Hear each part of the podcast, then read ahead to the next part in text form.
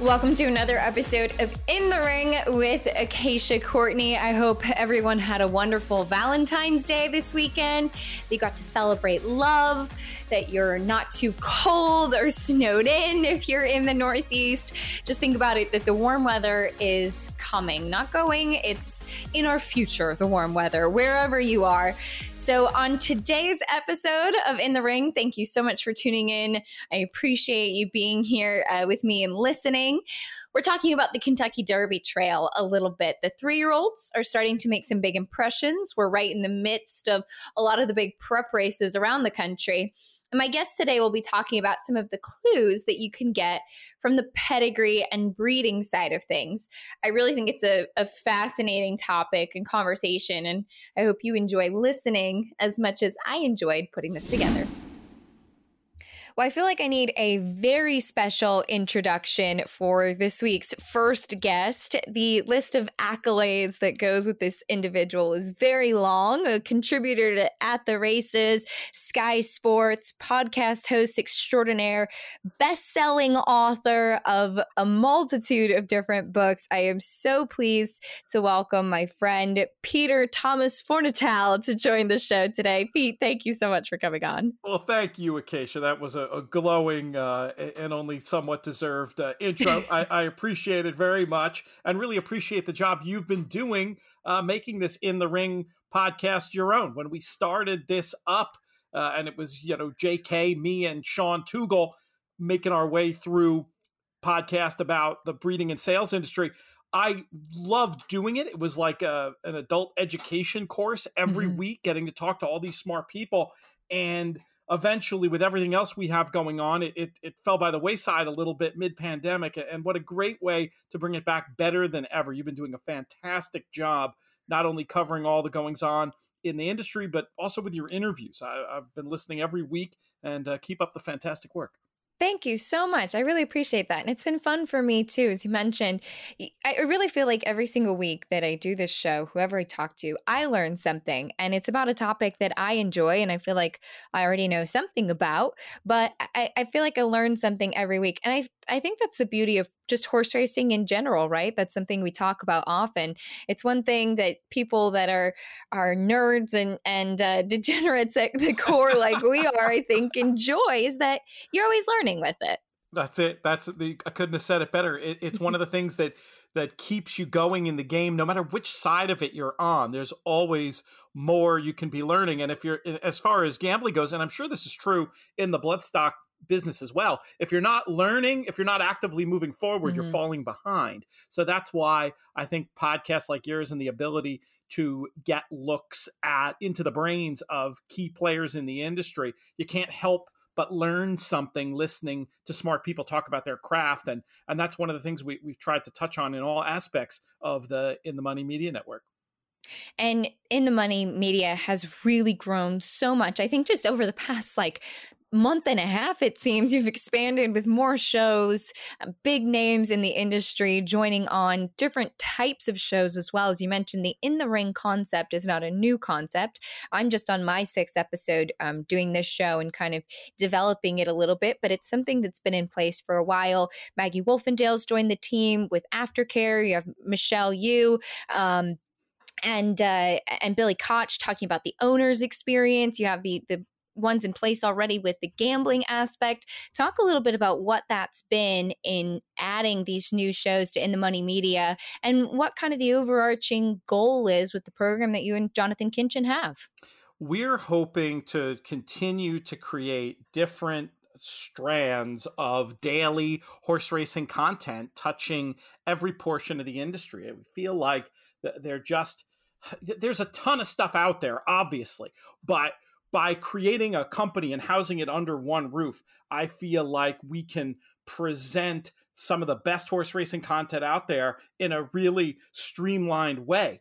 And we try to get into the player developmental side of things with uh, the fantastic work Matt Bernier does on his mm-hmm. show and uh, Spencer Luginbuehl over at Redboard Rewind. We love our partnership with Nick Luck. I feel like for especially if you're an American bloodstock industry person, you want to follow mm-hmm. everything going on in the racing world. Uh, 20 to 30 minutes a day, you can keep on top of everything and basically feel like an insider uh, ju- just spending that 20 minutes a day listening to Nick. So the idea is to just keep expanding into areas of the business that are important to us. Obviously, Maggie's show, Off Track, getting into the aftercare side of things, a topic I know near and dear to you that you've covered mm-hmm. uh, very well on these airwaves before, to be able to promote some of those stories and just be a little bit of a one stop shop. And we're trying not to choose between is this uh, are these podcasts for horse players? Are these podcasts for horse racing industry people? We want to be both and we want to show the cross pollination of both sides of things because i think we recognize uh, that the, the, health of this game uh, in many ways depends on on gambling and on the horse ship uh, on the horse ownership experience as well and all the people who uh, devote their lives to this industry. We, we hope there's something for everyone on here. Mm-hmm. and that's one of the things i love so much about being part of this team and, and, and racing in general too. I think you really see that that whatever aspect you're most interested in, you can find something that you associate with. I think one of the beautiful things that I love about the game so much is those stories that really kind of tug at your heartstrings, whether it's an aftercare story or just a kind of rags to riches type of horse story as well. And and I think um, you guys have done a great job in bringing all of that together in combination with the gambling aspect, which at the end of the day is what makes the game and the sport possible and we have to thank the bettors, especially in this unique past year in the world of COVID, for continuing to support racing. How has the response been for everything that you guys have done within the money media, within the industry, and maybe outside of it as well? We've been overwhelmed by the support that we've received right from the very beginning. If I had sat down when we decided to do this in early what was it early 2019 and made a dream list of potential industry partners to work with. We've checked every name on the list. I mean we, i felt very uh, blessed to have great partners like the breeders cup like stronach group like NYRA like woodbine. They've been fantastic and uh, you know, we're just hoping that the the, the rising tide is going to continue, and and we can continue to create cool content and have a lot of fun and give out a bunch of winners while we're at it.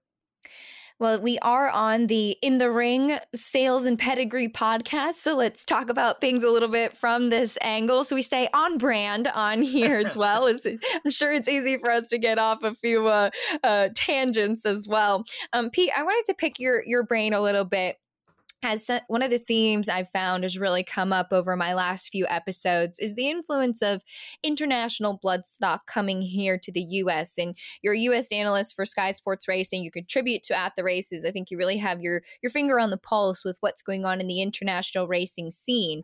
How have you seen international, particularly European bloodstock, influencing the racing here in the US?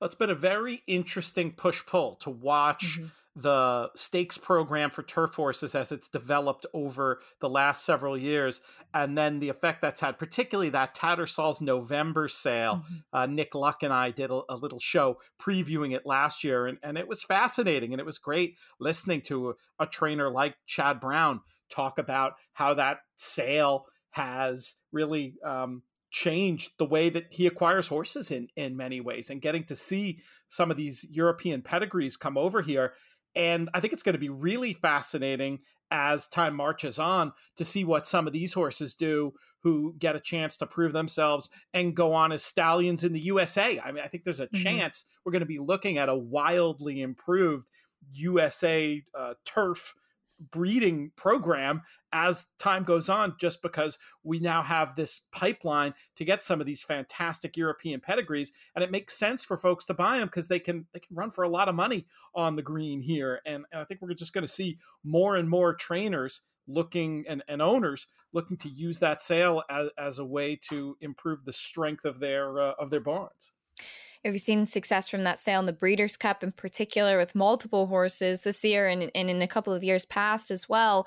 You're very well traveled, been to a lot of big international races. Are there any horses that you are very excited to see kind of coming over here to the US? Maybe some big stallions that you followed internationally as well, in particular?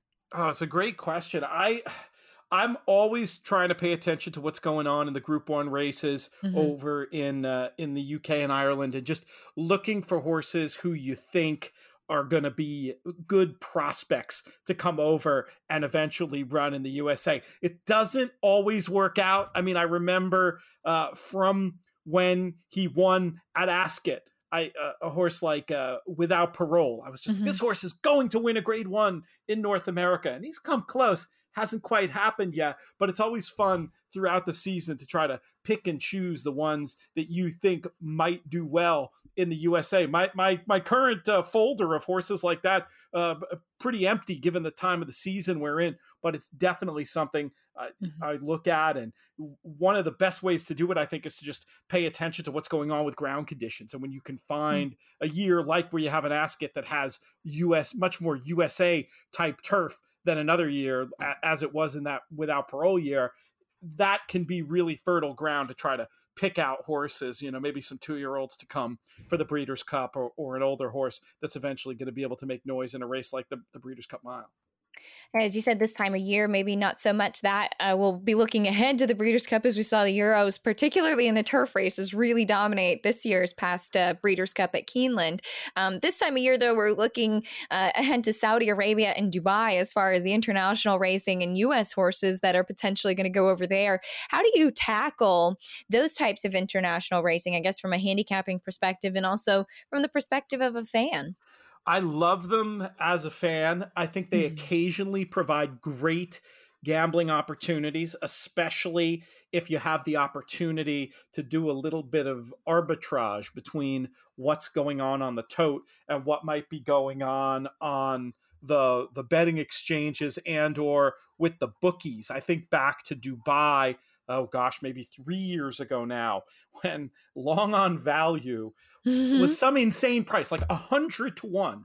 And I just just started texting random people in England, "Hey, you think you could log on to Betfair and uh, and uh, and make a little wager for me here?" I, I, mean, this is a horse that I'm going to guess was five to two in the tote market. So it, it's pretty interesting when you can um, find those kind of, uh, and they go, they'll work occasionally in the other direction as well. You can find those kind of opportunities.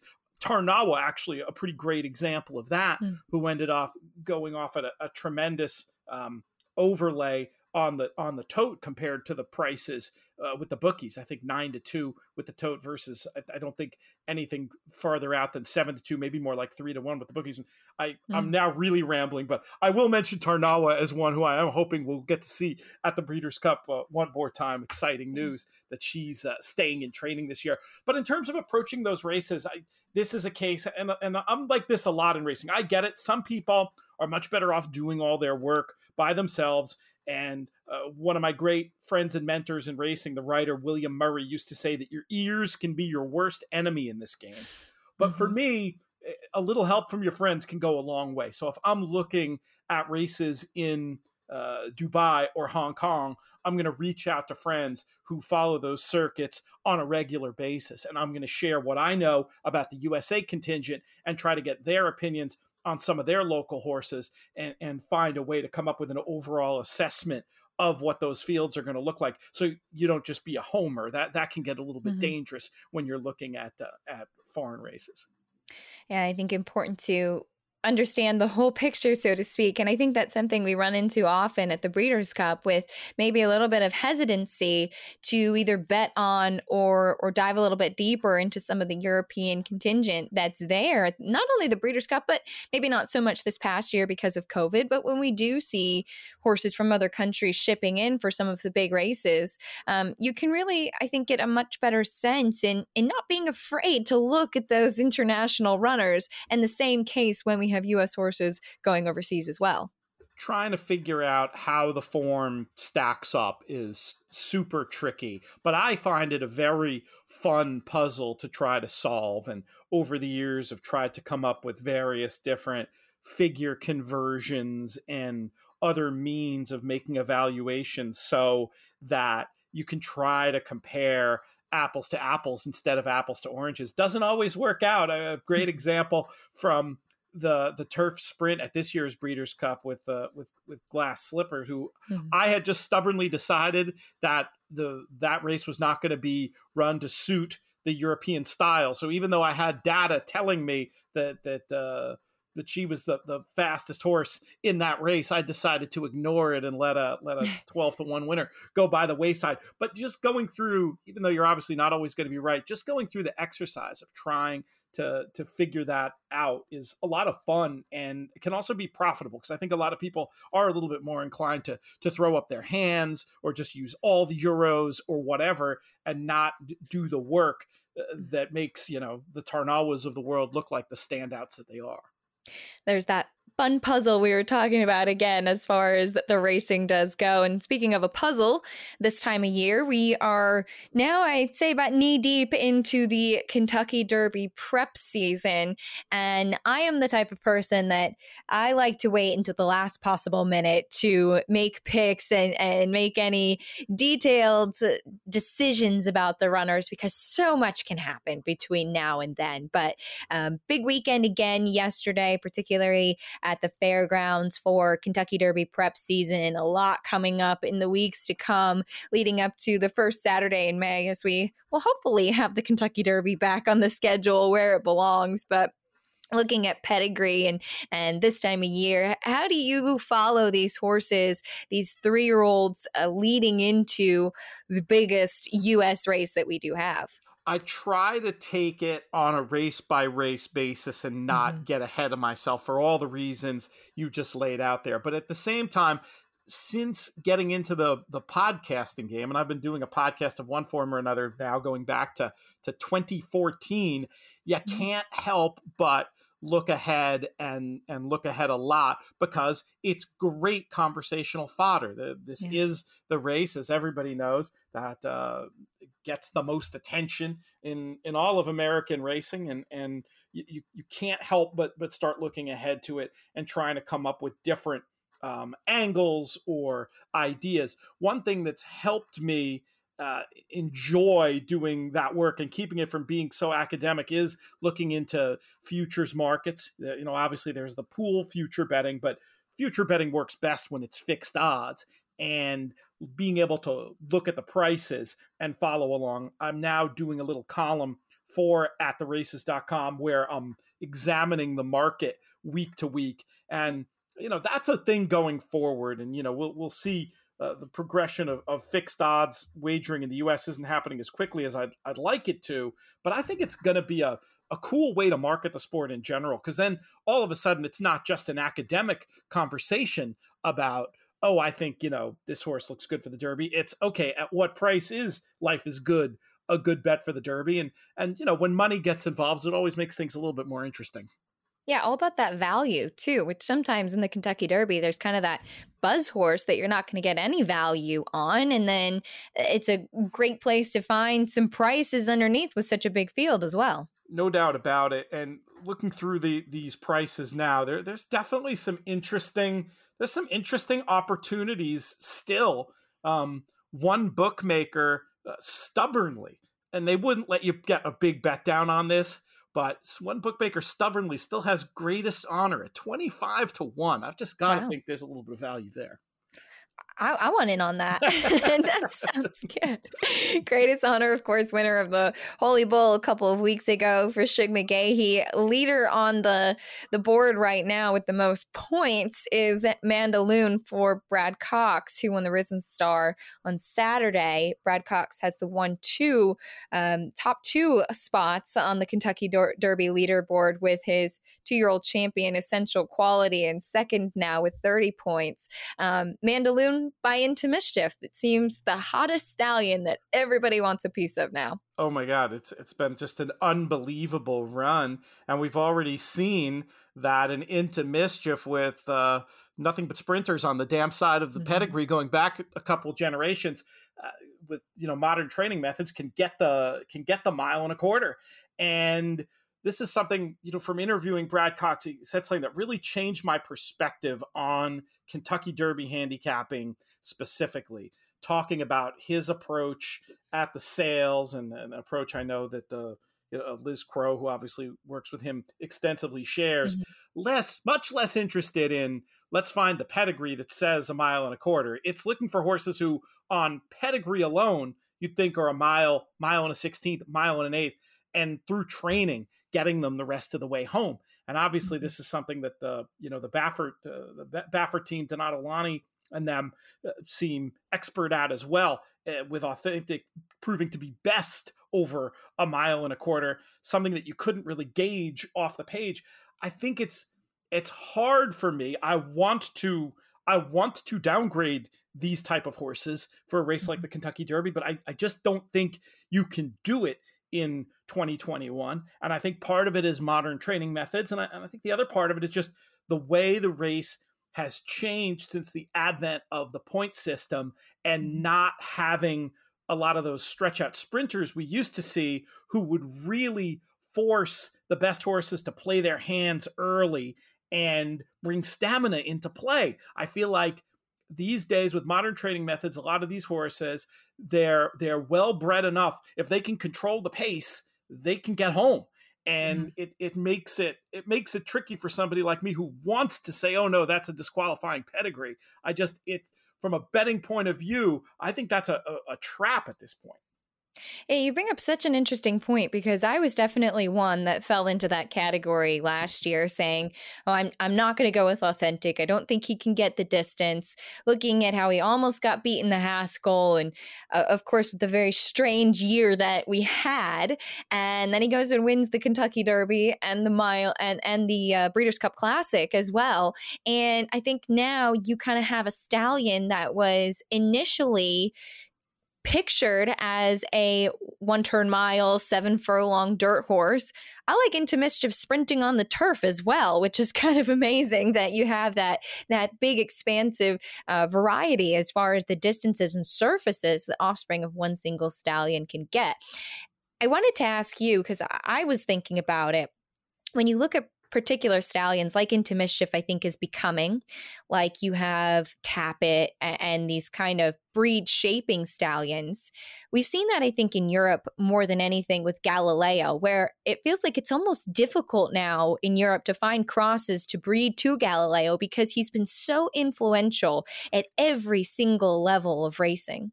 It's a, a great point and you'll you'll see it with uh, an operation like Coolmore investing in other jurisdictions, whether it's trying to mm-hmm. bring American blood to the party in the form of uh, of American Pharoah and Justify, or um, or, or reaching out to to Japan to try to get fresh fresh blood, essentially, to keep that dominant line going. It it's amazing. Was it the was it the arc a couple of, he, we've seen Galileo one two threes in, in so yeah. many of the of, of the world's most famous races, and it is it is something that you have to imagine they think and strategize about. But I, I would imagine it falls into the good problem to have category. Absolutely, um, I am very curious to see how this Kentucky Derby picture does shape up. I'm also going to be speaking on this episode to Ren Carruthers, so we'll get some more insight from the Petty Geek. And you know, with the Pedigree podcast, you had to have her on. So looking forward to picking her brain about that. But I can't let you go yet, Pete, as we talked about the Derby. The Derby always synonymous with a mint julep. And I think of Peter Thomas Fornatale is synonymous with the world of cocktails. So I had to ask you a little bit your best cocktail tip before I let you go. All right, I'll talk about the mint julep. You don't just have to do the classic sugar and mint combination. There, there's a way to take that drink a little bit more in the direction. Technically, it would be more of a whiskey smash than a julep, but you can you can serve it in the same way. You know, maybe instead of the the, the classic combo, you you get a little bit of mint, you muddle a little, uh, maybe a little piece of orange. If you had a little chunk of pineapple, muddle that in the bottom of the glass splash some like orange liqueur, you know, maybe a little Grand Marnier, just like a quarter ounce, something like that. Keep it keep it subtle, keep it fresh, and it'll maybe breathe new life into the into the mint julep for you. There, there there's one idea. I have never heard the pineapple I- involved in that. I, I like it. I'm into it. we'll, we'll drink them in Saratoga. What do you think? Fantastic. Looking forward to it. Pete, can't thank you enough. It's such a pleasure speaking with you as always. And uh, give everybody this little plug, some of the things coming up on In the Money Media to look forward to. Absolutely. We've got our regular lineup. You can find it all in the moneypodcast.com. Little bits about each one of the shows and all the recent episodes. If you're listening from uh, more from the horse player side, we're trying to put out daily written handicapping content as well, covering major circuits.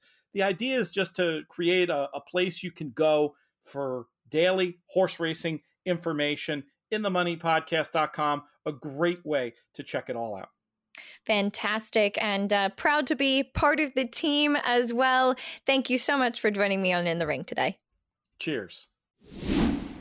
I'm so excited about my next guest, a, a, dear friend and just one of the kindest humans you will ever meet on the racetrack and just everywhere in the world. The one, the only, Ren Carruthers, who is the petit geek. Anything you could ever want or need to know about pedigrees, she knows it. Ren, I'm so happy to have you on the show today. Oh my gosh, Acacia, that intro, I don't even know how to follow that up. That was so, so kind. Thank you. And right back at you. I mean it absolutely. Um, so anybody that follows you on social media knows you as the Petit Geek. Tell That's me a little bit about uh, about that title. Well, it's just basically owning the fact that I go gaga over basically family trees of horses. Uh, before you know, even as a child, um, I really loved tracing lineages. And uh, while other people were really impressed by celebrities, whether I, I, was never into boy bands, but you know, back in the day, there was uh, was it uh, Backstreet Boys and things like that. Mm-hmm. I didn't care about celebrities at all in that regard. I was more interested in the broodmares that we had out in the paddocks and who they were related to, and and you know who we might be planning to breed them to. Uh, and I always found it fascinating. And the thing is, what you're always hoping for is that what you see on paper will be reflected in the flesh. And it feels so rewarding when that is the case mm-hmm. as a breeder and as a handicapper. Now, you have a background, like you said, growing up and being surrounded by the breeding industry a little bit. Tell me about your background and how that kind of laid the foundation for the passion that you have. Well, you know, actually, we were kind of a big fish in a small pond. I grew up in Michigan in a very small town. And we had about 40 horses. We had four stallions, and then the rest were just an assortment of mares and two year olds, yearlings, weanlings, whatever. Uh, so it really was up close and personal from the, you know, br- you know, selection of stock to the horses being uh, selected to you know for pairings and then when those foals eventually arrived being there to watch them be born and just the day to day and uh, i always loved it we'd go down to keeneland for the sales and we'd bring a broodmare back up or something along those lines. And um, my parents, they actually ended up breeding two horses who ended up being regional champions. Uh, one of them on multiple occasions, her name was Sahar, and the other one was Extedian. But it's always you know because of that you you when you grow up around horses and you know this uh, mm. being around them yourself you learn so much and you respect you you res- you have a respect for basically the fact that you are dealing with an animal who weighs a thousand pounds or more, and they have this kinsmanship with you and they could choose not to but they choose to have that relationship and there's just something so absolutely miraculous about that. So i've been fascinated with horses all my life I loved the point that you brought up about the connection between horse and human. And it's something that I think we talk a lot about, but it's to me it's unique and you have experience with a lot different other breeds as well but to me the thoroughbred is so amazing in their willingness to please that that drive that heart that kind of intangible thing that we talk about that everybody's searching for but you see it really on display on the racetrack and in different vocations after the racetrack too. Oh, definitely. I think they are the number one athlete. You can have you can get a thoroughbred to do pretty much anything. And the other thing that's just so fascinating, as somebody who also just loves history in general, world mm-hmm. history, mm-hmm. I, I appreciate so much the time and the thoughtfulness that has gone into just the breed itself selecting mm-hmm. these horses for generations after generation and and you know the stud book and you know even going all the way back to bringing the darley arabian the godolphin arabian mm-hmm. the byerly turk all of it and to to have that connection spanning all the way back to the genesis of the breed when you see that horse heading postward is just awesome I love seeing all of those influences come together too. And as you said, what you look on for on paper and then trying to see if it matches up in person and in the flesh as well. Um, one of the reasons we have pedigrees in the sales book and then combine it, you know, if it's a two year old sale, maybe with the breeze ups or things like that as well. When you are handicapping, when you're in that role, whether it's at Tampa Bay Downs or, or wherever you are, whatever track you're looking at, the Breeders' Cup, what are some of the big pedigree nuggets that you're really kind of looking for that make you excited when you find them in that research? Well, I'm really excited when I see a pedigree that matches the condition. So, mm-hmm. you know, obviously, if I see, for example, that a horse is out of a smoke blackened mare and the race is a five furlong sprint, uh, I, I, get pretty excited. I also love being able to use pedigree to see if a horse is going to move up. Maybe the horse has already run a few times on the dirt, but the horse actually has some really good grass pedigree in the background that you wouldn't otherwise uh, notice.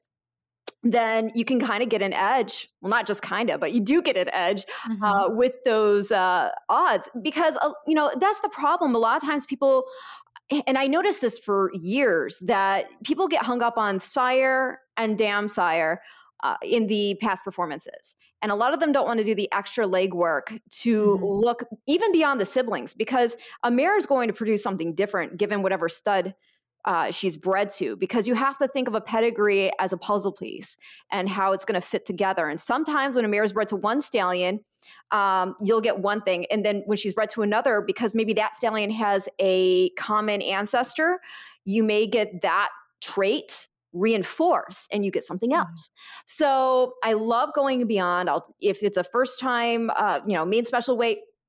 I like to go in. I like to pull up the horse's catalog page if he's gone through the sale or just do the legwork because i don't need a lot of people go where do you get your uh, pedigree information? What program do you use? And i i could honestly yeah i could go ahead and buy those programs so i could just pull up the pull it up really easily but i don't even know what those are a month. I think they can get relatively pretty expensive so i just do it um, the long way.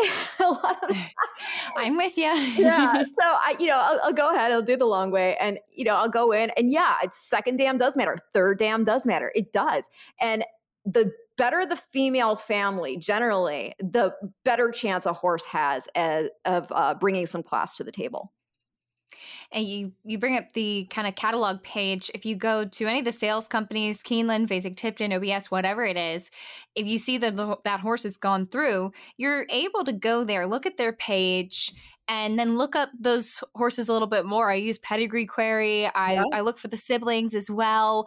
And you really can find some secret things. And I think there's still, I don't know if stigma is the right word, but I think there's still a kind of, oh, you know, she's looking at the second dam that doesn't really matter as much for handicapping. But you can find those those hidden gems that you mentioned. Oh, definitely. That's how you that's how you have to do it because a lot of times when you have these blank space races where it's a main special weight, you have basically nothing much to go on other than what you're seeing there on the superficial face of it and the connection. So a lot of people just resign themselves to be like, okay, well, this trainer is a high percentage first out, so I'll go with this horse. And they miss a huge opportunity to get in on a really uh, bred in the purple type who is just waiting in the wings to show their stuff. And, you know, the other thing that's very interesting to me, you can use it in the reverse also, because if you see a horse who has really good pedigree, and didn't sell for much, you can assume that, well, maybe the horse didn't scope well. Maybe there was a OCD.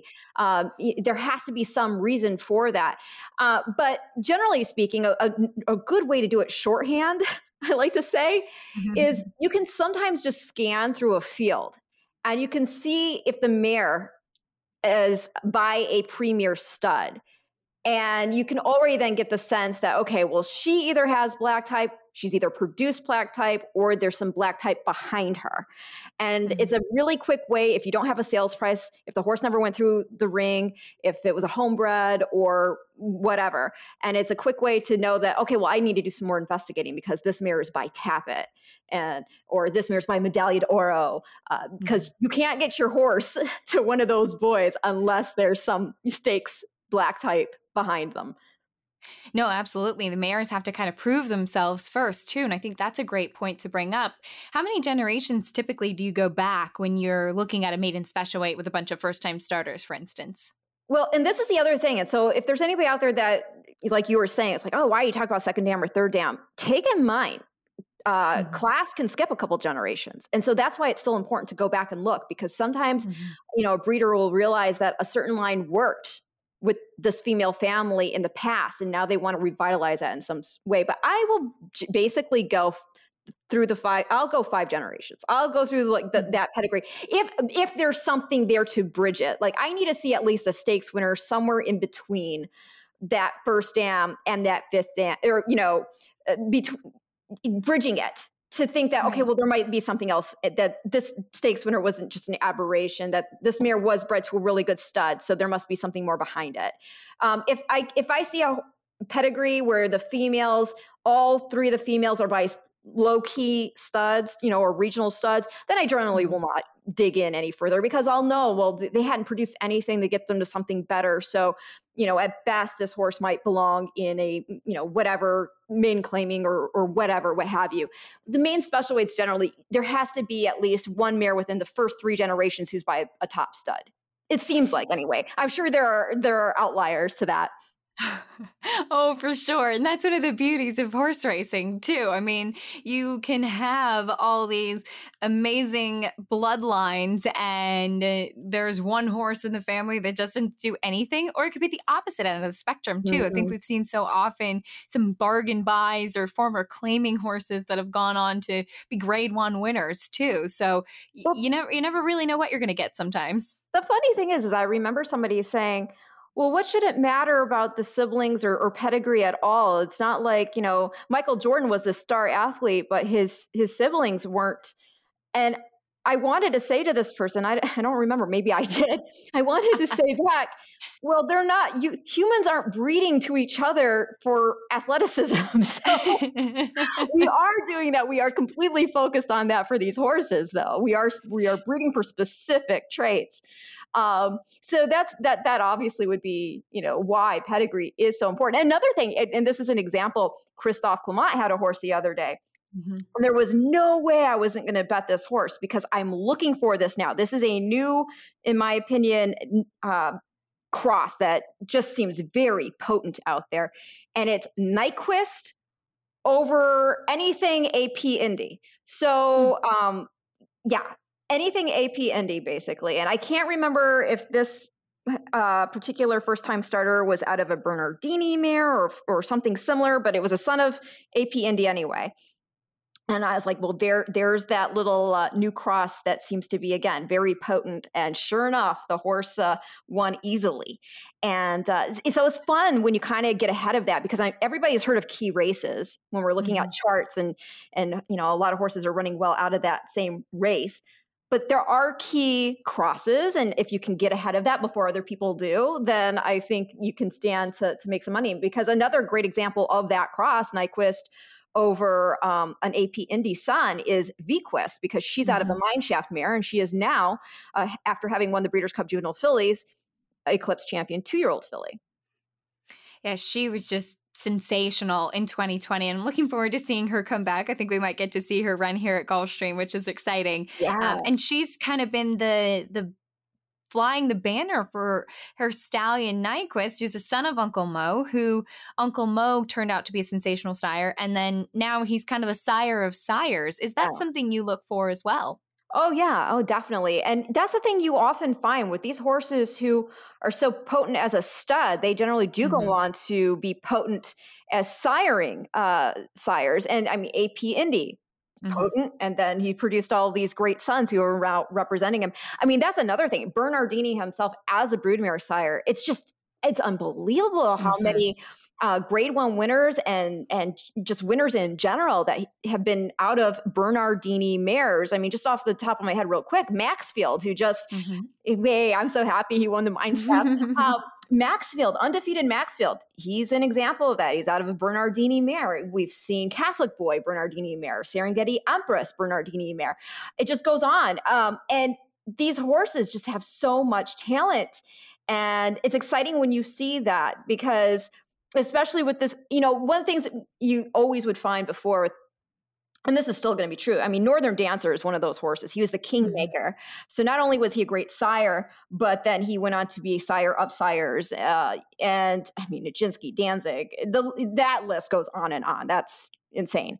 Uh, but he is so potent in our breed that he's really a breed shaper. And AP mm-hmm. Indy, I feel, is in that same conversation now. And we may very well see Uncle Mo as mm-hmm. reaching that level. I, I mean, he's to me already early in getting to this point. It's been amazing what he's been able to do, not just his impressive performance on the racetrack, the way he stamps his offspring yeah. too. And you mentioned looking on paper and then wanting it to match up in the flesh. Are there certain traits that you're like, oh, wow, okay, this is one that looks like this stallion or, or, or like this dam or something like that? And that's a positive when you see those physical attributes passed on as well the Uncle Mo's. Yeah, absolutely. Yeah. I know, definitely. I mean, just look at, for example, the fact that, you know, Uncle Mo has stamped his get so much that now his get are stamping their get. So, like Nyquist, for example, if you've seen Vequist, she looks like a female version of her sire. Um, mm-hmm. And it, it's really, uh, you know, breeders want to see that the traits are being passed down because obviously then the hope is, well, if they've got the physical characteristics, then they have that same hopefully, you know, mm-hmm. that's hopeful uh, talent uh, as well running through those genetics. And, you know, I will say the one thing I was so surprised about because I had not seen Uncle Mo in person up until just recently. And I was struck by how big he is because this is a horse who's so well balanced and, you know, nice and round. And it, I had no idea he was that big in person. That is pretty cool. I, I haven't gotten to see him now that he's as a stallion. I saw him on the racetrack, but he just uh, is so fluid in his movement too, his mm-hmm. physical mm-hmm. build, and you see that in the fillies and in the colts as well, which I love. And and I think you can. He's a perfect example of that influence being passed down. Yeah. And I think you and I could could nerd out and geek out about pedigrees forever. But you've you've also been on the side of, of, breeding, and I wanted to ask you about that too because you've uh, taken your your knowledge into breeding some horses as well. Tell me a little bit about that endeavor and what that process is like. Is this this, as we know, is not an easy game? No, I'm gonna yeah, exactly. I'm gonna preface this all by saying saying I was not successful, but it was fun. uh, now, you know, we had, as I mentioned before, success breeding with my parents, but mm-hmm. on my own. Here's the thing people have to understand because I, I think that people who are outside the sport in terms of ownership and breeding may not understand just how difficult it is even to get that foal on the ground, let alone into mm-hmm. training, let alone into that first race. I was very blessed to have a mare who was of sound, you know, easy keeper, got her in full, um, very low, you know, uh, reasonable, moderate stallions. Uh, and with the exception of Shackleford, uh, which that horse, you know, he he was a winner, but just the one time. Then he got claimed from me, but he was when he didn't show up after that. Thankfully, they you know did the right thing and they you know retired him because you see obviously you know when a horse is struggling, you don't want to see that. Mm-hmm. So got him retired, uh, or you know, thankfully, and you know, it's just hard. Uh, that you know, you have successes and it gets exciting for that one full. Not only did we get him to the track, um, I think I believe it was in his second start that he won, and then he just kept running second multiple times over and over again, which is fine because you're still bringing home that check, right? right? You're still playing the you're still playing for you know the keep there and everything, but it's so expensive to own on mm-hmm. your own that. Uh, you know, it it's really now something that I feel like you have to have uh, a certain amount backing you up, or you have to be part of a syndicate. Uh, mm-hmm. because the, it just gets overwhelming. But in his case, um, also, all, I can thankfully say, you know, the horses are doing great in their retirement. So he has actually won a bunch of ribbons as a show jo- jumper now. Fantastic. Yes, yes. And then his uh, sister, um, she is going to be a, she's been just basically living the life up in, I believe, Connecticut mm-hmm. uh, with her family there. They love and adore her, and they've been putting her into dressage training. And um, you know, these horses, like we've been saying, they're just so versatile and they can do pretty much anything. And as I mentioned before, the you know the other ones have been retired um, into good families and doing good things, and it's that's so important because you know when you take on the responsibility of breeding, you have to look past the wire. Mm-hmm. And make sure that that horse, you know, it, these are these are living, you know, living beings. So you want to make sure that they have a soft spot. I could not agree more. You know, that's a, a huge passion well, for me. Helped. You helped. Yes, absolutely. You and your mother, you the filly just we were talking about, you yeah. you got her to her family for me. And I have to say, the, where Sukari is, she is one lucky girl. She is so spoiled, which is Nuts. amazing. And you wish that for all of them. You really do. Um, but I loved what you were talking about the responsibility too. And it, it's such an investment emotionally, financially, everything oh, to create a horse. Yeah. No, I felt bad. Like when these when when the horse got claimed, I'm like, do you need any help? I can help. Hello, blah blah blah. Like you know, and you know, I just told he was retired, and um, so and, and very reputable people. So I'm not, cons- mm-hmm. you know, that's the thing. You want to make sure to follow up, and um, it's it's just one of those things that, like you're talking about, uh, you know, when they have new vocations, because they can exceed uh, pretty much anything so long as you put the time mm-hmm. in yeah, it, it is amazing to me to see horses transition into their new careers and be successful at that. Even some steeplechase jumpers too, horses that were uh, running in flat races here in the U.S. So many different options for them, which I love. But um, you've dabbled in a little bit of everything. What is kind of that feeling like? Uh, you have the experience from being with your parents and, and watching these horses create kind of your dream and bring that to life. What is that like? Is it's must almost kind of be like your children, kind of a pride sort of thing, right? Oh, that's for sure. Um, when when you see a horse be able to do what you had hoped they would be able to accomplish, it it it, it feels um, it, it, feels like you put the puzzle together right and now here's this beautiful mm-hmm. picture mm-hmm. and you get to enjoy it because it's living and breathing right but you know i've never we you know i never personally as an owner reached the levels that of, of winning you know graded stakes or anything of of that nature and our horses that we'd bred in michigan like i said you know champions regionally but we didn't own them Mm-hmm. you know, because we had sold them uh, and we're just the breeders. But it's still, you're still feeling that connection. I mean, it's it the one the the horse Sahar. I mean, it's named after my cousin who's like a sister to me, and so to have that mm. horse become so uh, a talented uh, and and make a name for herself, and one of the coolest things I've ever seen regarding uh, a connection to a horse that we bred was I happened to Google her name and I came across this forum and somebody had mentioned her name as a horse that he remembered have, as having run at DRC, Detroit Racecourse. And he listed her name before listing listing Bo Genius. And I was like, dang, that's pretty cool. Because I mean, Bo Genius was, I mean, amazing.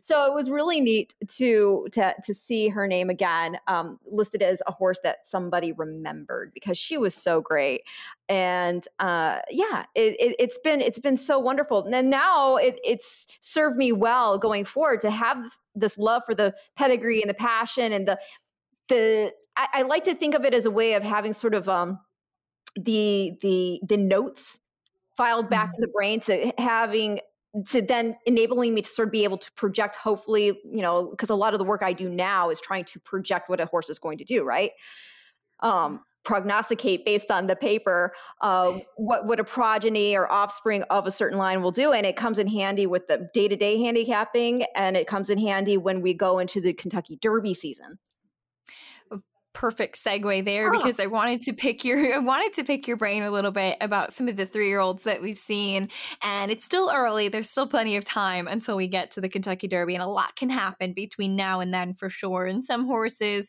may not make it to the Kentucky Derby starting gate they may go on to other triple crown races they may turn out to be sprinters down the road they may turn out to be grass anything can happen but um, as you've been covering Tampa Bay Downs regularly, Sam F. Davis happened last week. We had uh, the Risen Star and Fairgrounds this past weekend, the Holy Bull a couple weeks ago. What are some of the things that you have noticed so far about the three year old season, the three year old scene, and maybe some pedigree angles you're looking forward to or a little bit concerned about leading into the Derby? Well, the one thing I will say is, I mean, these horses are, are all looking, you know, really slick in the flesh. They they are good representatives of their um, genetic makeups, um, and mm-hmm. I, I'm really enjoying the black type. I mean, that's one of the things for sure that we're seeing. These horses are coming to the table with the black type you would expect. For example, Candyman Rocket, who did win the Sam mm-hmm. F. Davis. I mean, there you've got a son of Candy Ride, who's a champion miler in Argentina, but as you know, won the Pacific Classic. Sired Gun Runner, who won, mm-hmm. you know, obviously routing and it was, or you know, horse of the year champion. Um, but also, I will say that horse has one of these deep female families that you see come up time and time again. It is so prolific, and it's the female family of Althea. And I always say this whenever Althea's name comes up. She was a freak, freak, freak, mm-hmm. freak. Uh, why? Well, I don't know. I mean, here you've got a filly who was able to not only win the Del Mar debutante, but after she won that, uh, she wins the Del Mar Futurity. Okay, so and yeah. then you know later goes on win the Arkansas Derby over a field that included Gate Dancer. I mean, it, it wasn't crazy to see a fabulous filly like this for D. Wayne Lukas, but still, mm-hmm. I mean, to have a horse like that throw, you know, be able to throw down. She actually went in, she was actually favored in the Kentucky Derby. Now that didn't go well for her, unfortunately, but still, that's how talented everybody mm-hmm. felt she was. But that line is also responsible for the likes of Arch and Acoma. And I mean, if you want to talk Derby, you know, it's also responsible. It's the same line. If you go way back, uh, to to Betty Durr through Judy Ray. This is where I get geeky. Uh, mm-hmm. you, you, get the likes of it also being responsible for Iron Liege, for being responsible for California Chrome, uh, and, but then you also get like really like freaky game fillies like Covfefe. She's part of the family. So uh, a really great pedigree there. The other thing I will say, I haven't seen a horse yet that I love more than Essential Quality. Our mm-hmm. TVG Breeders' Cup Juvenile presented by the Thoroughbred Aftercare Alliance winner. Um, he's he's still number one for me, uh, just based on everything because uh, you know Brad Cox after the Claiborne Futurity win, he was telling me that uh, Luis Saez was like, gosh, he doesn't even know what he's doing out there. So you know, then you have to think, well, what is going to be there once he puts it all together. Yeah. And so that's really exciting, right? And then he's got that pedigree backing him up. You're by Tapit. And so we know distance should not be an issue. I mean, Tapit's already sired like three Belmont winners. I might be mm-hmm. missing one. I'm not sure. The first being Tonalist. And then, you know, and then also, I mean, don't forget everybody, because Tapit's become such a prolific sire himself. He's by Pulpit, who's by AP Indy. So there's that, remember mm-hmm. I was saying about AP Indy, I mean, mm-hmm. that empiric sire. Um, but that's the thing. Like you've got that up top, and then the bottom side, mom is by elusive quality, and she's a half sister to Folklore, who won the Breeders' Cup Juvenile Fillies in 2005 and was Eclipse champion. And Folklore, as a broodmare, she's been successful. She's the grand dam of J- uh, Japan's Triple Crown winner, Contrail. So it's just this really great pedigree. And here you have this horse who's got loads of talent and he looks I mean, you probably noticed this. I mean, mm-hmm. you're on horses all the time. He looks happy when he's running. He just kind of has that movement. He you're just you're enthralled by him. Yeah. I mean, he is a stunning, stunning animal and he's been amazing so far. I, I, think he's really, really interesting and exciting. No, I definitely do. I mean, is he beatable? Sure, any horse is beatable. Yeah. Uh, you know, there have only been two horses to have ever gone on from winning the Breeders' Cup Juvenile to winning the Kentucky Derby, and that is Street Sense and Nyquist. Mm-hmm. That's it but I do think this horse potentially could be the third. We'll see. Uh, Brad Cox obviously has another nice one in Mandaloun, or you know, I might be saying that name wrong.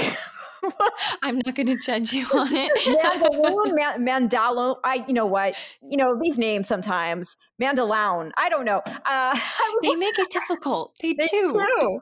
They do. But you know the funny thing is, here you've got another horse because remember this past uh, Derby was won by Authentic by Into Mischief. Well, here mm-hmm. you got another son of Into Mischief, but then on the bottom side.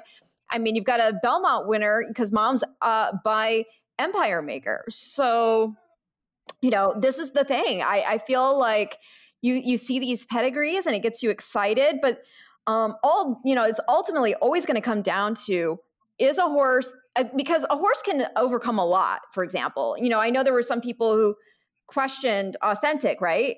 You know, mm-hmm. it's going to win the Derby because a lot of times when we think into mischief, we think milers or you know, but I think Into Mischief is just so versatile that yeah, you can get it. You can get that classic horse, and he did get that get that classic horse in this regard. And um, it's it, there's something to to the efficiency that a horse can throw and the talent which they endow to their offspring. There's just something that I feel now is just is something you can't rate, you can't qualify, quantify any of it. It's either there or not. And I, Into Mischief's just one of those stallions who's who's throwing tremendous talent in, in athleticism and and breathing. I mean, just the fact to watch authentic not only win the classic but do it gate to wire mm-hmm. Was I was standing there. I still remember with with Matt Carothers. I'm going, wow, wow, wow, out loud, like at the top of my lungs. Though, wow, wow, wow. As he was crossing the wire, because I certainly didn't expect that. That was a tough field. You had maximum security in there. Tom's d'Etat,